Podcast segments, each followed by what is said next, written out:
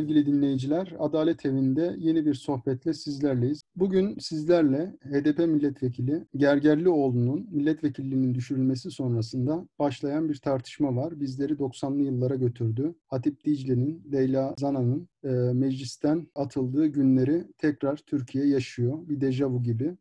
Biz de bugün programımızda yaşanılan durumu, HDP'ye yönelik yapılan kapatma başvurusunu konuşacağız. Evet sevgili dostum, gün yok ki farklı bir olayla karşılaşmayalım. Bugün de e, bu konu üzerinde konuşacağız. Senin pencerenden bir dinleyelim. Neler oldu Türkiye'de? Evet, bu hafta çok e, kayda değer gelişmeler oldu söylediğin hususlarla alakalı. Aynı gün hem HDP milletvekili Ömer Faruk Gergerlioğlu'nun milletvekilliği düşürüldü. Aynı gün e, yine e, Yargıtay Başsavcısı tarafından HDP'nin kapatılması için bir e, Anayasa Mahkemesi'ne dava açıldı. E, evet bunun ikisi de aynı güne rastladı. Farklı konularla alakalı olsa da e, aynı güne tesadüf etti.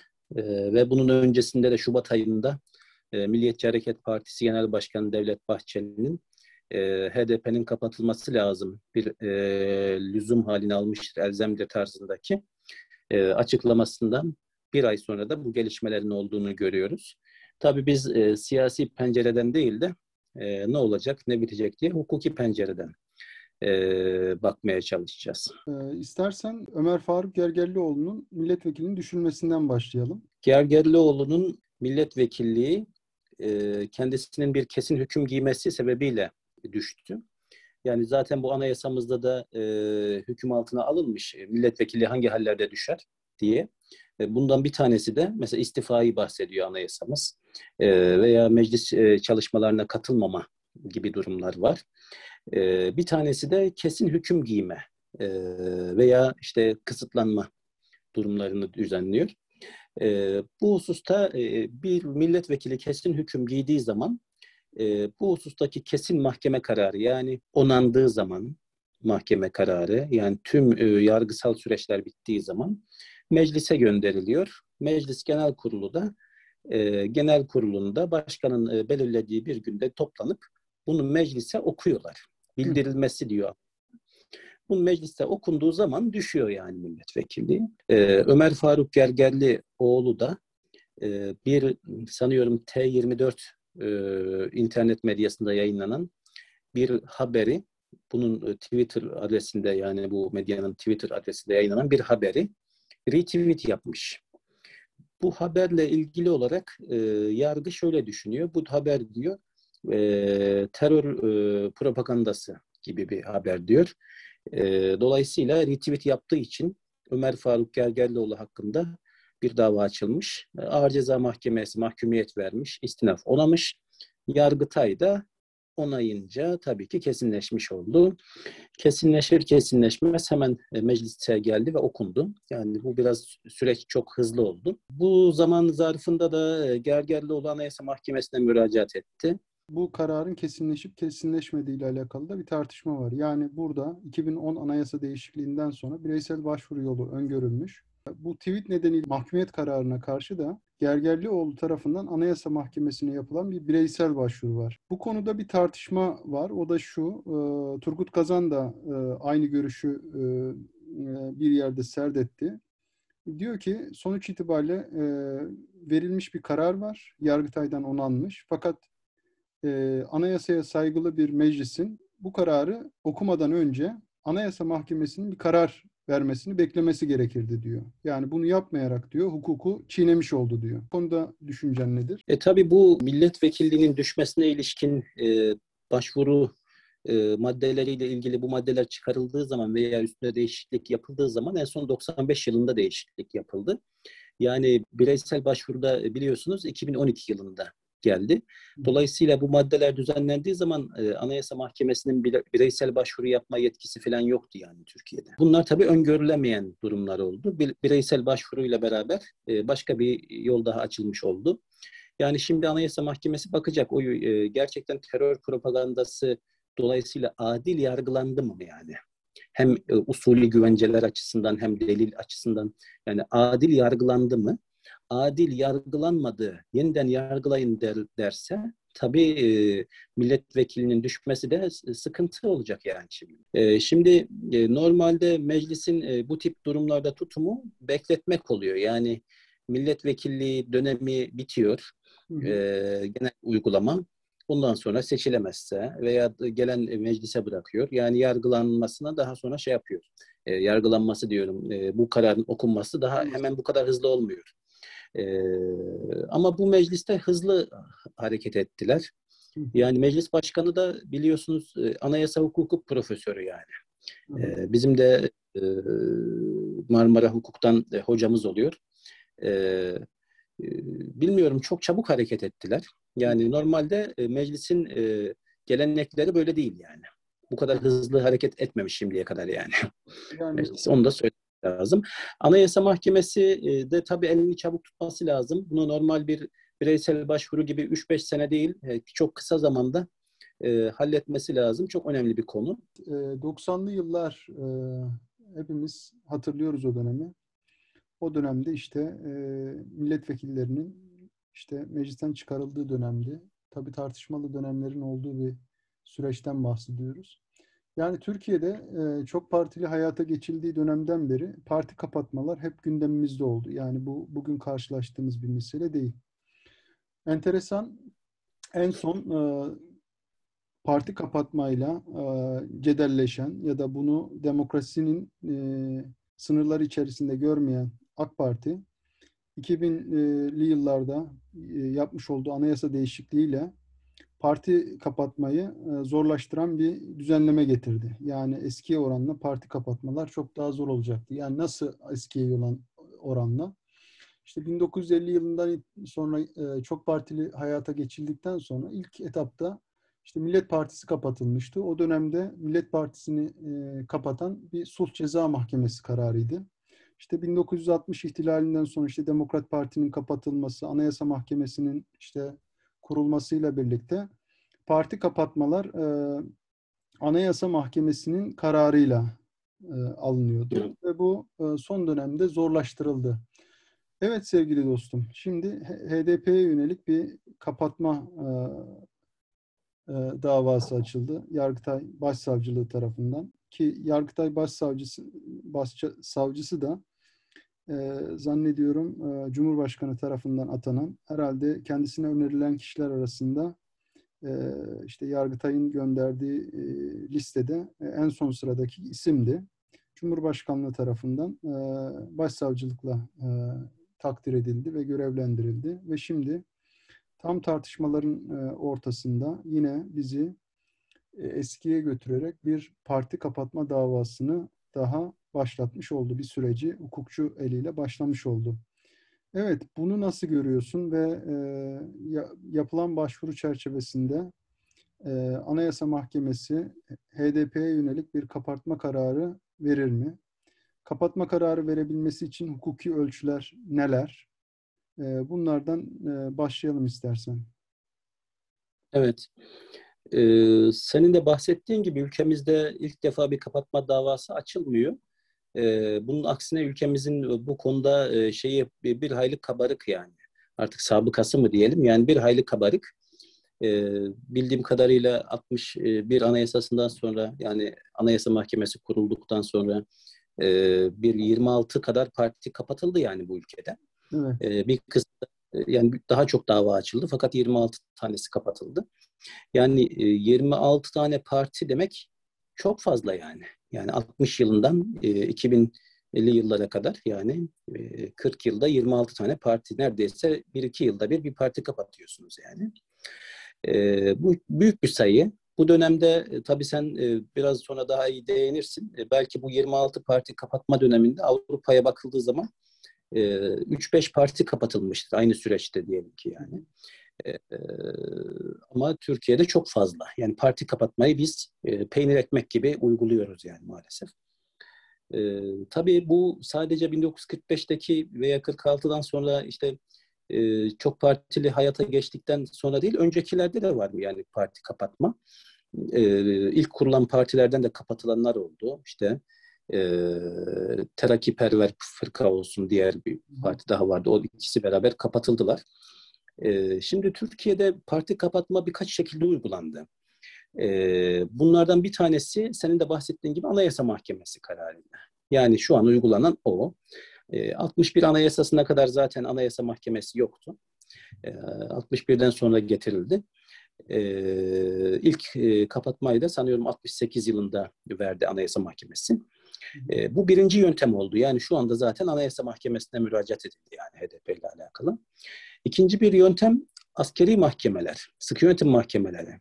Özellikle darbe dönemlerinde e, sıkı yönetim komutanlığına bağlı sıkı yönetim mahkemeleri e, kapatma kararları verdiler.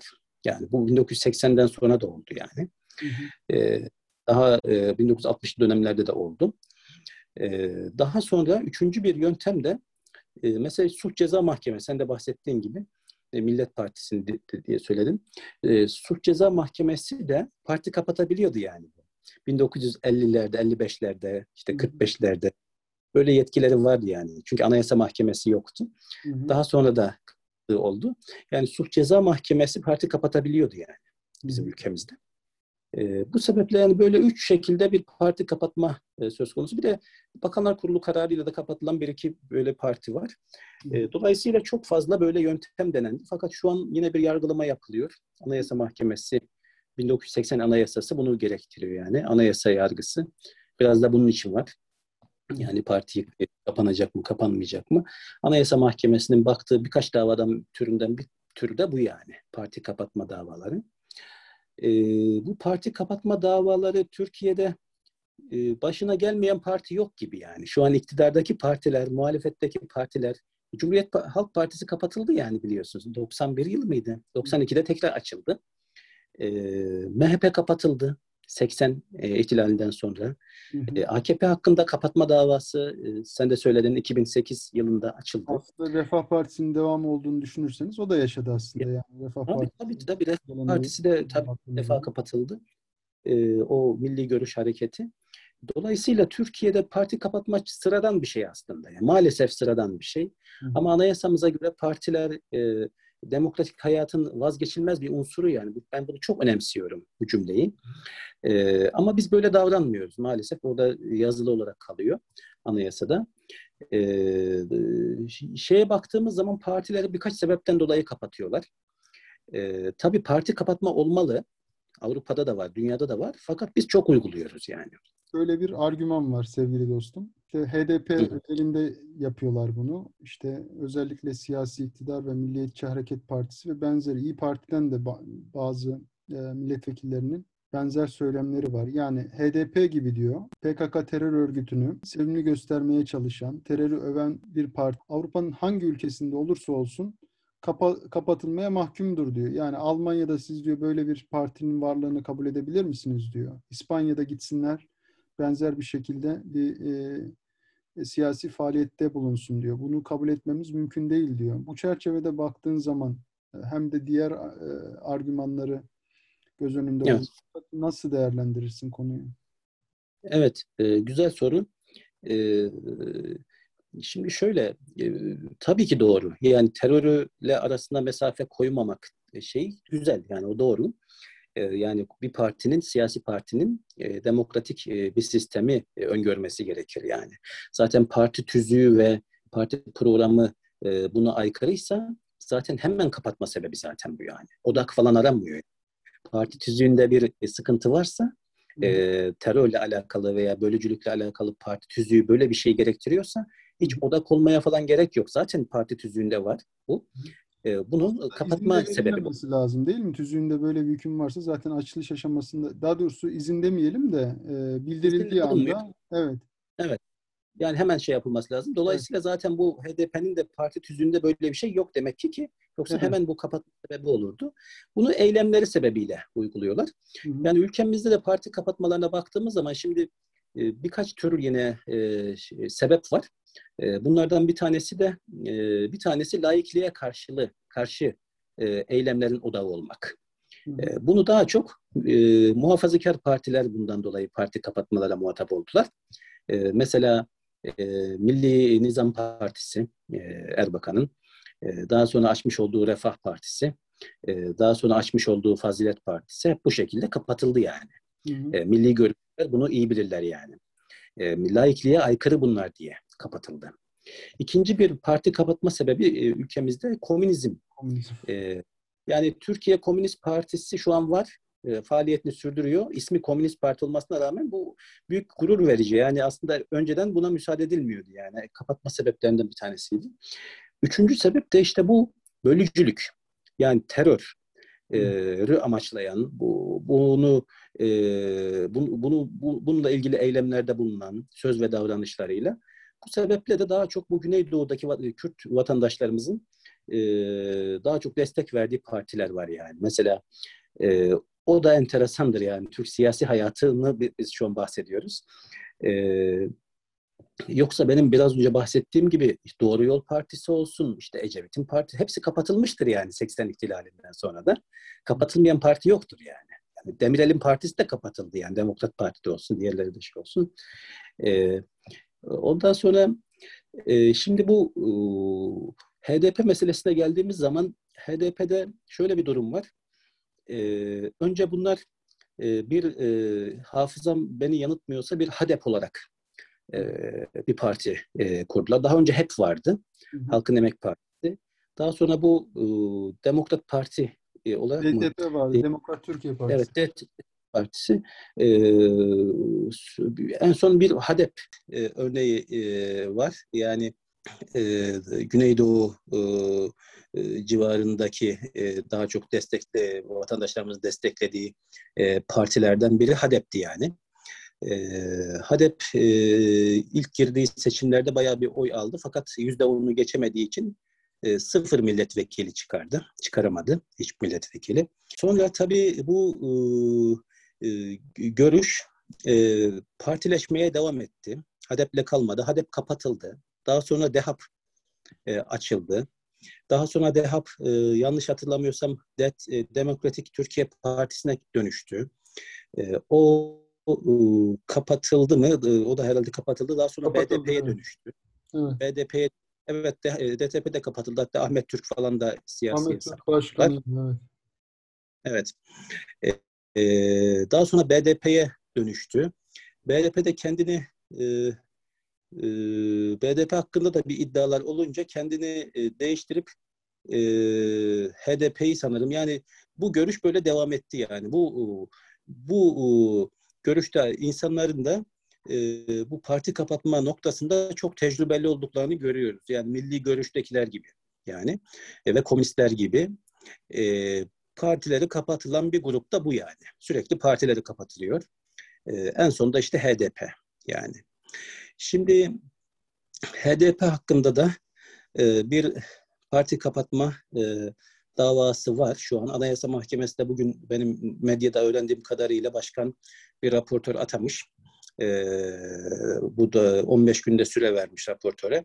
Herhalde kapatılma gerekçesi yani oku, okumadım ben. Hani Yargıtay Başsavcısının e, mütalasında neler var bilmiyoruz ama ee, daha önceden işte bu saymış olduğun HADEP örneği, HDP örneği, DDP örneği pardon.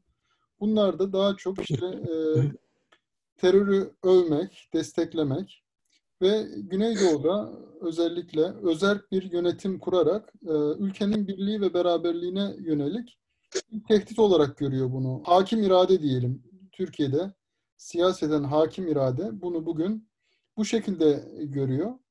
Dolayısıyla da Anayasa Mahkemesi yapacağı değerlendirmede hangi kıstaslar üzerinden bir değerlendirme yapıp partinin kapatılması ya da kapatılmaması yönünde bir karara varacak? Evet. E şimdi doğru e, bu e, davada e, parti kapatma dediğimiz gibi öncelikle bir partinin tüzüğü veya programında bir sıkıntı varsa zaten kapatılıyor yani temelli olarak. Hı hı. Fakat e, ülkemizde parti kapatmalarda bu bunun dışında e, diğer ikinci e, sebep uygulanıyor. E, genelde partilerin tüzüklerinde sıkıntı olmuyor. E, zaten e, göz göre göre de kimse partisini kapatacak bir tüzük hazırlamaz yani. Hı hı. E, daha çok e, e, ne deniyor? İşte laikliğe aykırı veya ülkenin birliğine ve bütünlüğe aykırı eylemlerin odağı olmak diyor anayasa. Odağı olmuşsa. Yani böyle bir arı kovanı gibi orası. Yani arıların gezip tur attığı yer değil de kovan olmuşsa yani orası diye. Hı hı. E, o zaman parti kapatılıyor. Odak olmuşsa kapatılıyor. Anayasa bunu istiyor. Hı hı. E tabii bizim e, Türk hukuku uygulamasında her kelime çok farklı elastiki kelimeler olduğu için çok farklı şekillerde anlaşılabiliyor. Odak kelimesini de e, Anayasa Mahkemesi veya farklı çevreler hep farklı kendilerine göre e, anladılar yani. Odak e, ne zaman odak olur bir parti ya da ne zaman odak olur? Bunu siyasi olarak yorumlandı yani şimdiye kadar. Hı hı. E, zaten bu davalar da siyasi davalardır. Yani bir partinin kapatılması tamamen siyasi bir davadır yani. E, şimdi odak nasıl olacağına ilişkin işte geçmişte Ecevit, Sayın Ecevit döneminde getirilen e, artık e, bunu bir ortaya koyalım. Odak nedir? diye anayasaya 2001 yılında eklendi. E, ne odak olur diye bu hususta da hangi faaliyetler odak olur diye anayasada bu fazla uzatmayalım e, var. E, bu hususlarda bakacak şimdi yani Anayasa Mahkemesi. 11 tane e, pardon şu an Anayasa Mahkemesi 15 tane üyesi var. E, geçmişte 11 tane üyesi vardı. Hep 11 ile verdiği kararlarını. İlk defa 15 üye bir kapatma davasına bakacak. Hı hı. E, bu da çok enteresan. Nasıl enteresan? E, Ülkemizde en son kapatma davası yanlış hatırlamıyorsam 2008 yılında e, tek başına e, 6 yıldır iktidarda olan bir partiye karşı açıldı. Hı hı. E, karşı açıldı. E, Başbakanın ve Cumhurbaşkanının siyasetten yasaklanması istendi. Hı hı. Abdurrahman Yalçınkaya'ydı sanırım o zamanlar başsavcı. E, Yani iktidardaki tek başına iktidara gelmiş bir partinin ve Cumhurbaşkanı da seçmiş bir partinin e, kapatılma davası açıldı yani bu ülkede. Enteresandır. E, bu davada, bu dava bize çok şey söylüyor. Çünkü en yakın dava bu. Bu kava- davada kapatma kararı çıkmadı. 11 tane Anayasa Mahkemesi üyesi konuyu tartıştılar. E, bir oylama yaptılar. Şimdi buna bir de özellikle buna değinmek istiyorum. E, bu belki bu davada da nasıl uygulanacak? E, inşallah bu davada doğru, doğru uygulanır. Çünkü AKP davasında yanlış uygulandı oylama bana göre. Burada e, normalde anayasamıza göre 11 tane Anayasa Mahkemesi üyesinin 7 tanesinin evet kapatalım demesi gerekiyordu. Üçte iki çoğunluğunun kapatma yönünde Evet. oy kullanması gerekiyor. Aynen öyle. Üçte iki çoğunluğu. Yedi tanesinin kapat, kapatalım demesi gerekiyordu. Ee, şimdi Anayasa Mahkemesi şöyle bir şey yaptı. Tartıştılar. Ee, oylamayı tek yaptı. Nasıl yaptı? Her üyeye sordu başkan. Dedi ki kapat e, bu eylemlerin odağı olmuş mudur? Kapatalım mı? Hazine yardımından mı yoksun bırakalım diye bir soru sordu. Oylamayı başlattı. Ee, burada 11 tane üyeden 6 tanesi dedi ki eylemlerin odağı olmuştur. Kapatalım dedi. 7 olmadı yani bakın dikkatinizi çekiyorum. 6. 6 üye. 4 tane üye dedi ki eylemlerin odağı olmuştur. Ama kapatmayalım. Hazine yardımından yoksun bırakalım dedi. Hı hı. Başkan da yani oylamayı yöneten başkan da dedi ki odak değil dedi. Odak olmamıştır.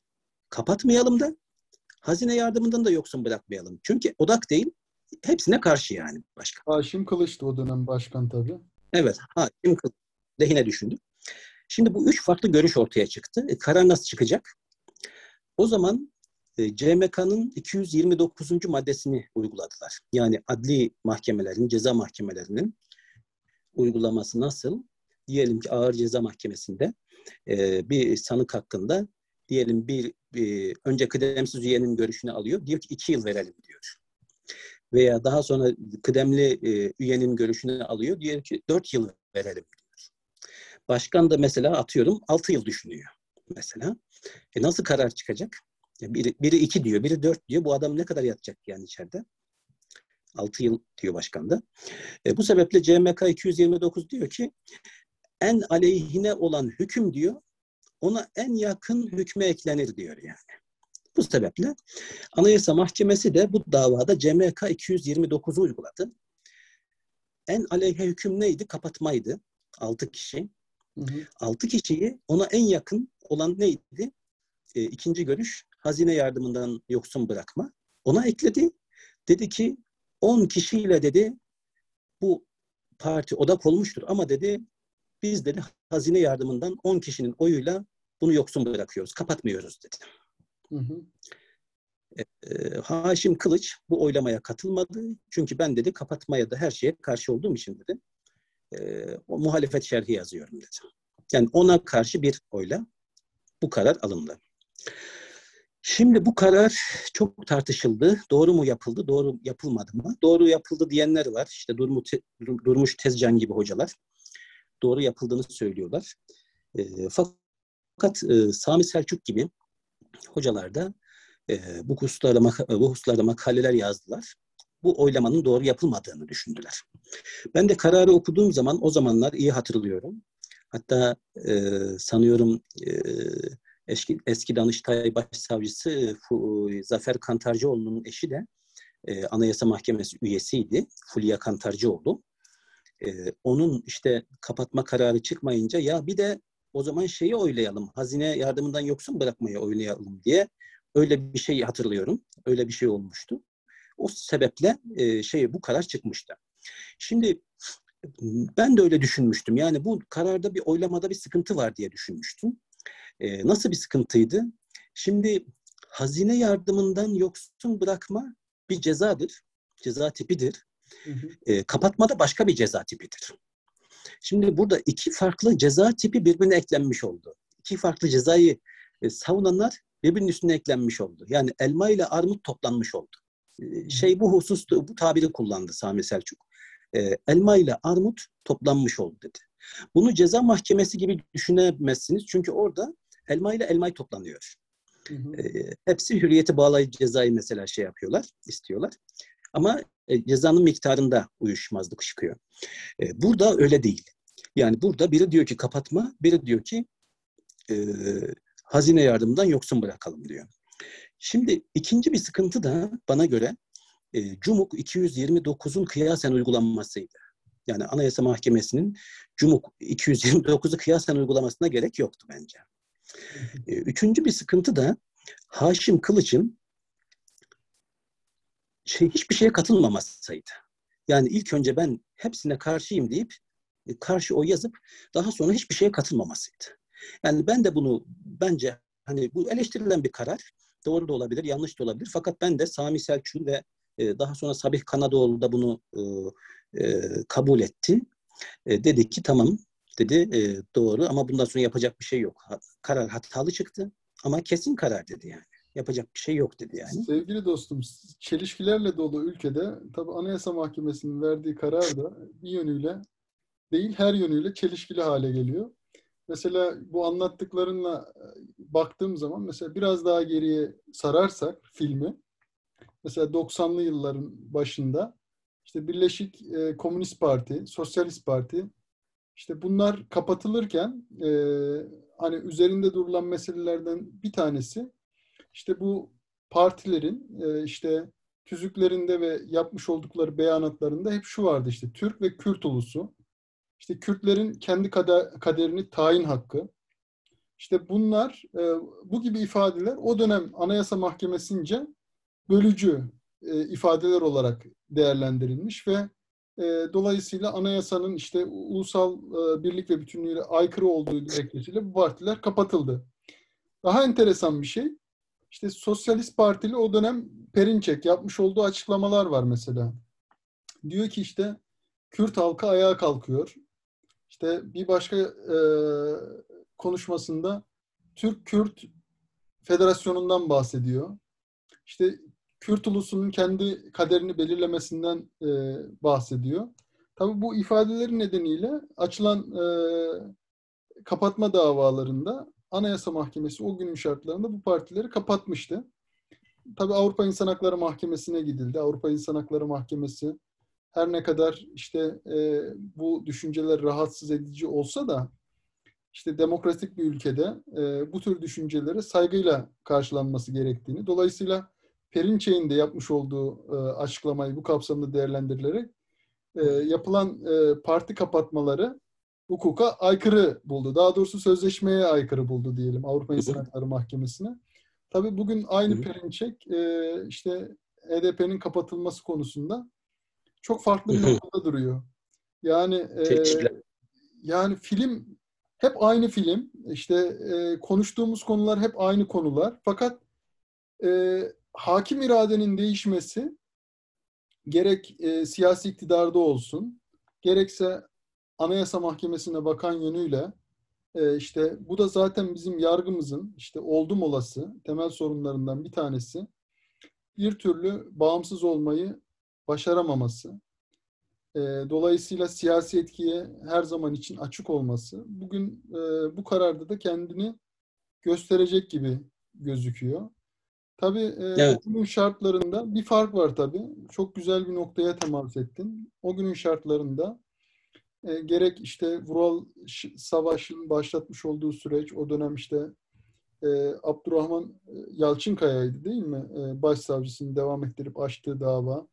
O gün e, kahir ekseriyetle Anayasa Mahkemesi üyelerinin bir çoğunluğu e, siyasi iktidarın söyleminden ve e, davranışlarından rahatsız olmuş olsa da o gün kapatma yönünde karar değil de e, bunu e, işte senin de ifade ettiğin gibi yani e, çok her ne kadar hukuki olmasa da e, hukuku zorlayarak e, en azından kapatılmaması yönünde bir karara imza attılar ki takdir edilmesi gereken bir karar. Orada eğer e, bir üye daha e, AKP'nin kapatılmasına yönünde karar verseydi bugün daha farklı şeyleri konuşuyor olurduk belki bilemiyorum tabii. Fakat o dönemler çok olağanüstü dönemlerdi. İşte e, hatırlarsın işte genel kurmayların ışıklarının yandığı dönemler.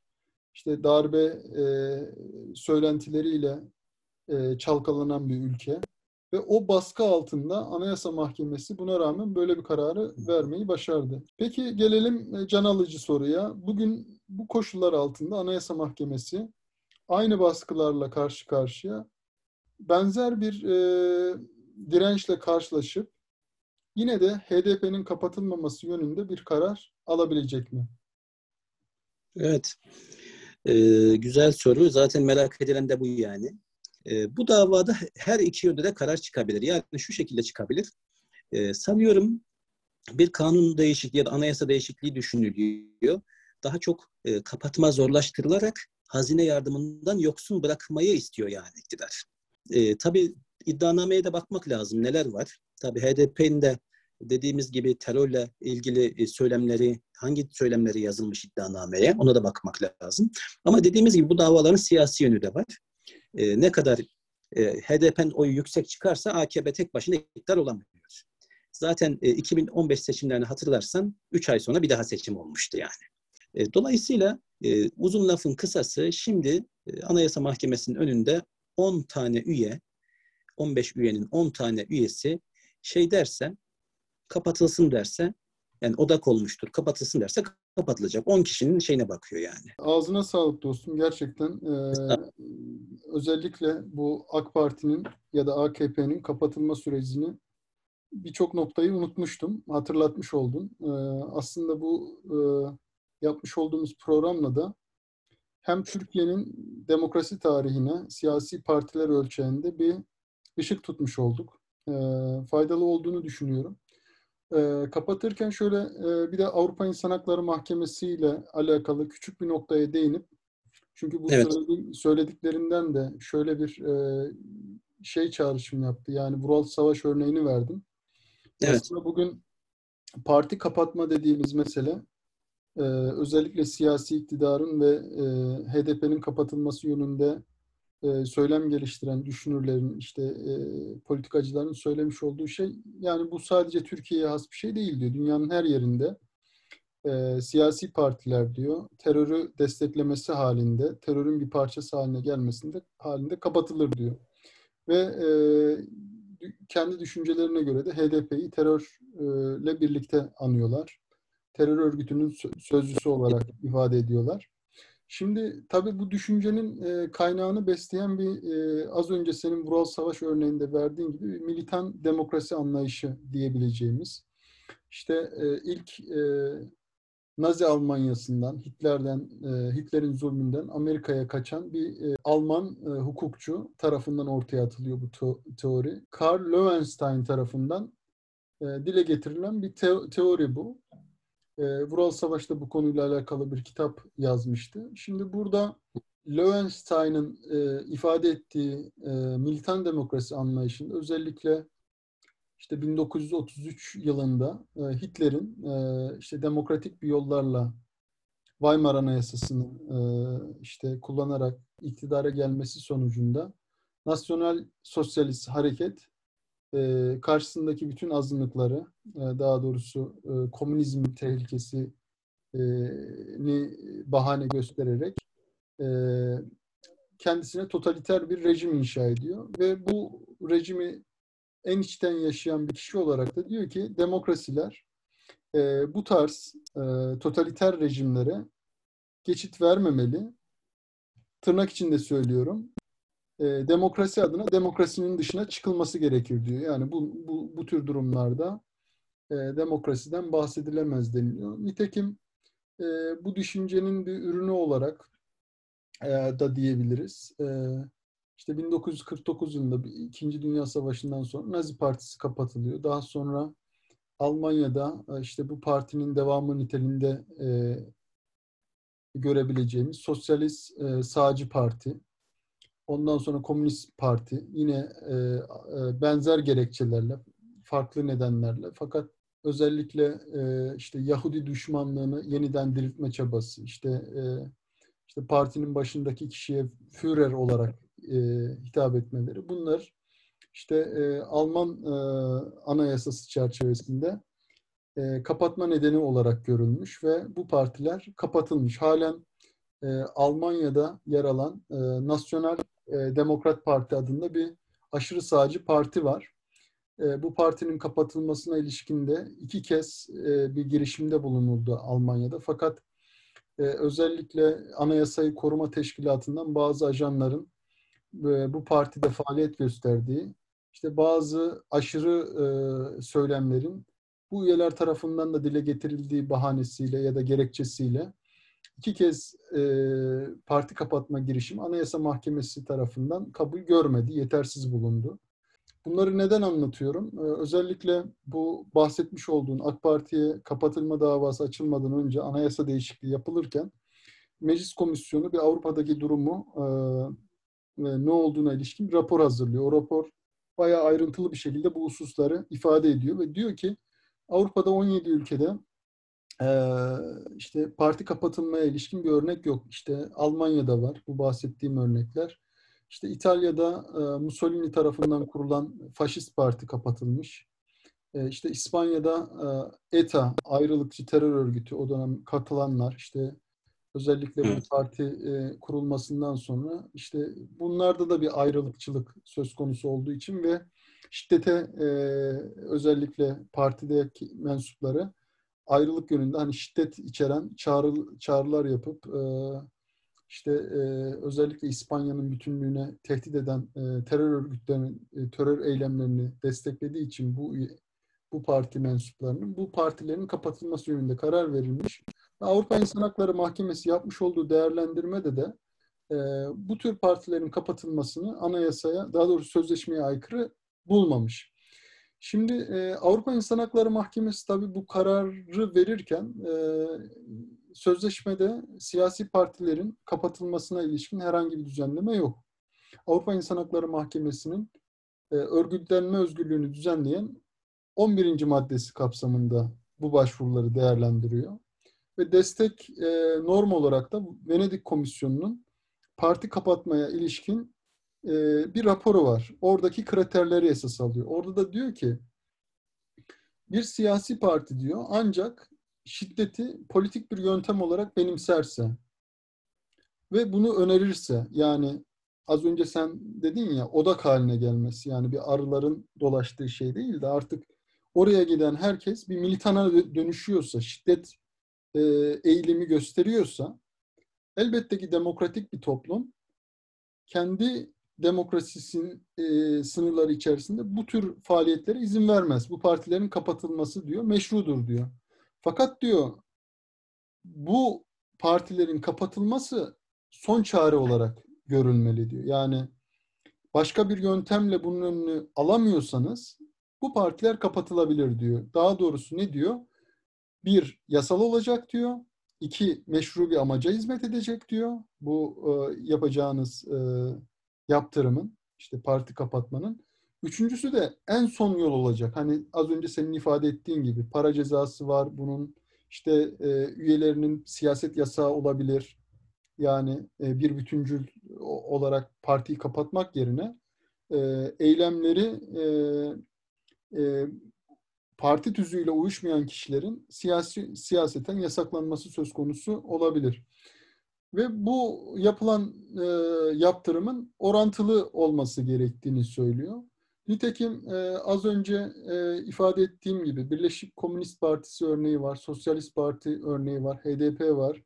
Bütün bunlarda e, Avrupa İnsan Hakları Mahkemesi Türk e, devletini sözleşmenin belirletilen koşullarına saygı göstermediğine karar verdi ve ihlal kararları verdi bu bu davalarda. Bir tek bunun örneği e, var. O da e, Refah Partisi örneği. Refah Partisi örneğinde Refah Partisi'nin kapatılmasını sözleşmeye aykırı bulmadı. Bu da tartışıldı.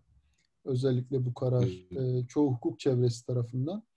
Tabii e, Avrupa İnsan Hakları Mahkemesi bu kararı verirken Türkiye'nin özel durumu dikkate alındığında e, Refah Partisi e, liderlerinin ya da işte Necmettin Erbakan ve bazı e, siyasi parti e, temsilcilerinin yapmış olduğu bazı açıklamalar vardı. O açıklamalarda özellikle Türkiye'de işte e, laik hukuk düzenine e, yanında paralel diyelim e, şerri hukuka dayalı bir hukuk düzeninin kurulmasını e, isteyen bazı söylemleri vardı.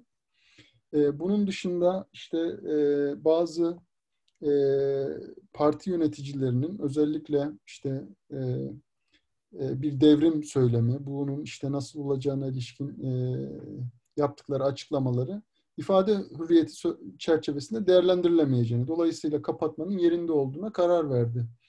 Evet bugün e, HDP örneğinde de e, öyle zannediyorum ki açılan e, dava Avrupa İnsan Hakları Mahkemesi'nde nezdinde e, mahkum e, edil e, nezdinde e, iptale, ihlale e, mahkum bir düzenleme. Bunu nereden biliyoruz? Bugün e, Türkiye Cumhuriyeti Devleti e, son dönemde yapmış olduğu eylemler nedeniyle e, hukukun dışında pek çok e, e, hukukun dışına çıktığını görüyoruz. Hukuk devletinden giderek uzaklaştığını görüyoruz. Bunu nereden görüyoruz? İşte Venedik Komisyonu raporlarını okuduğumuz zaman görüyoruz. Bunu nereden görüyoruz? Avrupa Birliği, Avrupa Komisyonu raporlarını okuduğumuz zaman görüyoruz. Bunu nereden görüyoruz? Avrupa İnsan Hakları Mahkemesi'nin son dönemde vermiş olduğu kararlardan görüyoruz. Ve buna rağmen e, işte gerek Demirtaş olsun, gerek Osman Kavala olsun, gerek diğer gazetecilerle alakalı verilen kararlarda Türkiye Devleti Avrupa İnsan Hakları Mahkemesi kararına saygı duymayacağını, daha doğrusu kabul etmeyeceğini ifade etti. Nitekim de e, Azerbaycan örneğinde olduğu gibi bölümde e, geçmiştik. Türkiye'de ileride Bakanlar e, Komitesi'nin e, işte bu karar uygulanmasına ilişkin e, prosedür izlediği bir devlet kategorisine düştü, düşecek de. Evet, bugün HDP'ye açılan dava da bu bakımdan talihsiz bir dava. Demokrasi kriterleri çerçevesinde son derece yaralayıcı bir dava. Bugün işte parti kapatmayı zorlaştıran bir siyasi iktidarın e, işte kendisine yapılan ya da o dönem kendisine haksızlık yapıldığını düşündüğü şeyi benzer bir şekilde HDP yapması. Bunların hepsi aslında e, kendi içerisinde çelişkili e, durumlar. Ve biz bu durumları da hukuk çerçevesinde izah etmeye çalıştık. İzaha gerçekten zor durumlar. Özellikle sen Anayasa Mahkemesi'nin kararı e, özellikle e, tekrar hatırladım sen anlatınca. E, yani bugün bunlar e, gerçekten e, hukuken e, izah etmesi zor kararlar. Çünkü neden? E, hukukun dışında birçok etmen var bu kararların alınmasının neden olan Tabii biz geri planını bilmiyoruz. Ee, işte e, bir hukukçu olarak sadece biz verilen karar, işte iddianameyi okuruz, mahkeme kararını okuruz. Buna ilişkin olarak bir değerlendirmede bulunuruz. Bugün e, işte HDP'ye yapılan e, başvuruda hukuk çerçevesinde çok son derece zayıf e, bir başvuru. E, yargı bağımsızlığı olmadığı için de verilecek kararın hukuk çerçevesinde olmayacağına ilişkin çok ciddi kaygılar ve tereddütler var. Evet sevgili dostum. Eklemek istediğim bir şey varsa bilmiyorum. Ben özetlemeye çalıştım ama Yok, gayet güzel açıkladın. yani evet. Bu haftada e, e, sen kapat istersen. Evet sevgili dinleyiciler, e, bu hafta e, ağır bir gündemle e, meşgul olduk. Gönül istiyor ki Adalet Evi'nde çok daha farklı konuları konuşalım. İşte hafta başında e, e, sevgili dostum Ahmet e, Cevdet'le e, farklı bir konu üzerinde konuşmayı planlamıştık. Bugün işte e, IT alanındaki gelişmeler ve hukukun bununla etkileşimi üzerinde bir konuşma yapalım derken kendimizi HDP'nin kapatmasıyla bulduk. Önemli olduğunu düşündük, sizle paylaştık. Umarım faydalı olmuştur. Sağlıcakla kalın, mutlu kalın, esenlikle kalın, hukukla kalın. Ee, Türkiye Büyük Millet Meclisi'ndeyim, ayrılmadım. Ee, dün milletvekilliğim düşürüldü ama ben direniş yolunu seçtim. Ee, genel kuruldaydım. Daha sonra genel kuruldan sonra HDP toplantı odasındaydım. Arkadaşlarımla birlikte buradaydık geç saatlere kadar ve daha sonrasında da ben e, meclisten ayrılmadım. E, milletvekilleri arkadaşlarım da refakat etti ve e, burada e, sabahladık. E, ne sabahladım? İşte e, şu koltuğun üstünde e, sabahladım e, ve de ayaktayız. E, milletin iradesi için, e, demokrasi için nöbetteyiz. E, çok güçlü bir destek aldık dün. E, ulusal ve uluslararası kamuoyu e, bize çok güçlü bir destek verdi ve e, bu destek de e, sanırım devam edecek. Çünkü çok ağır ve haksız bir kararla karşı karşıyayız. Aceleci, e, afaki ve hasmane siyasi bir karar var karşımızda ama biz milletin iradesiyle buraya geldik. Millet bize bu iradeyi ve vekilliği verdi. Millet alır. O yüzden e, ben millete dayanıyorum ve e, milletimin desteğini bekliyorum.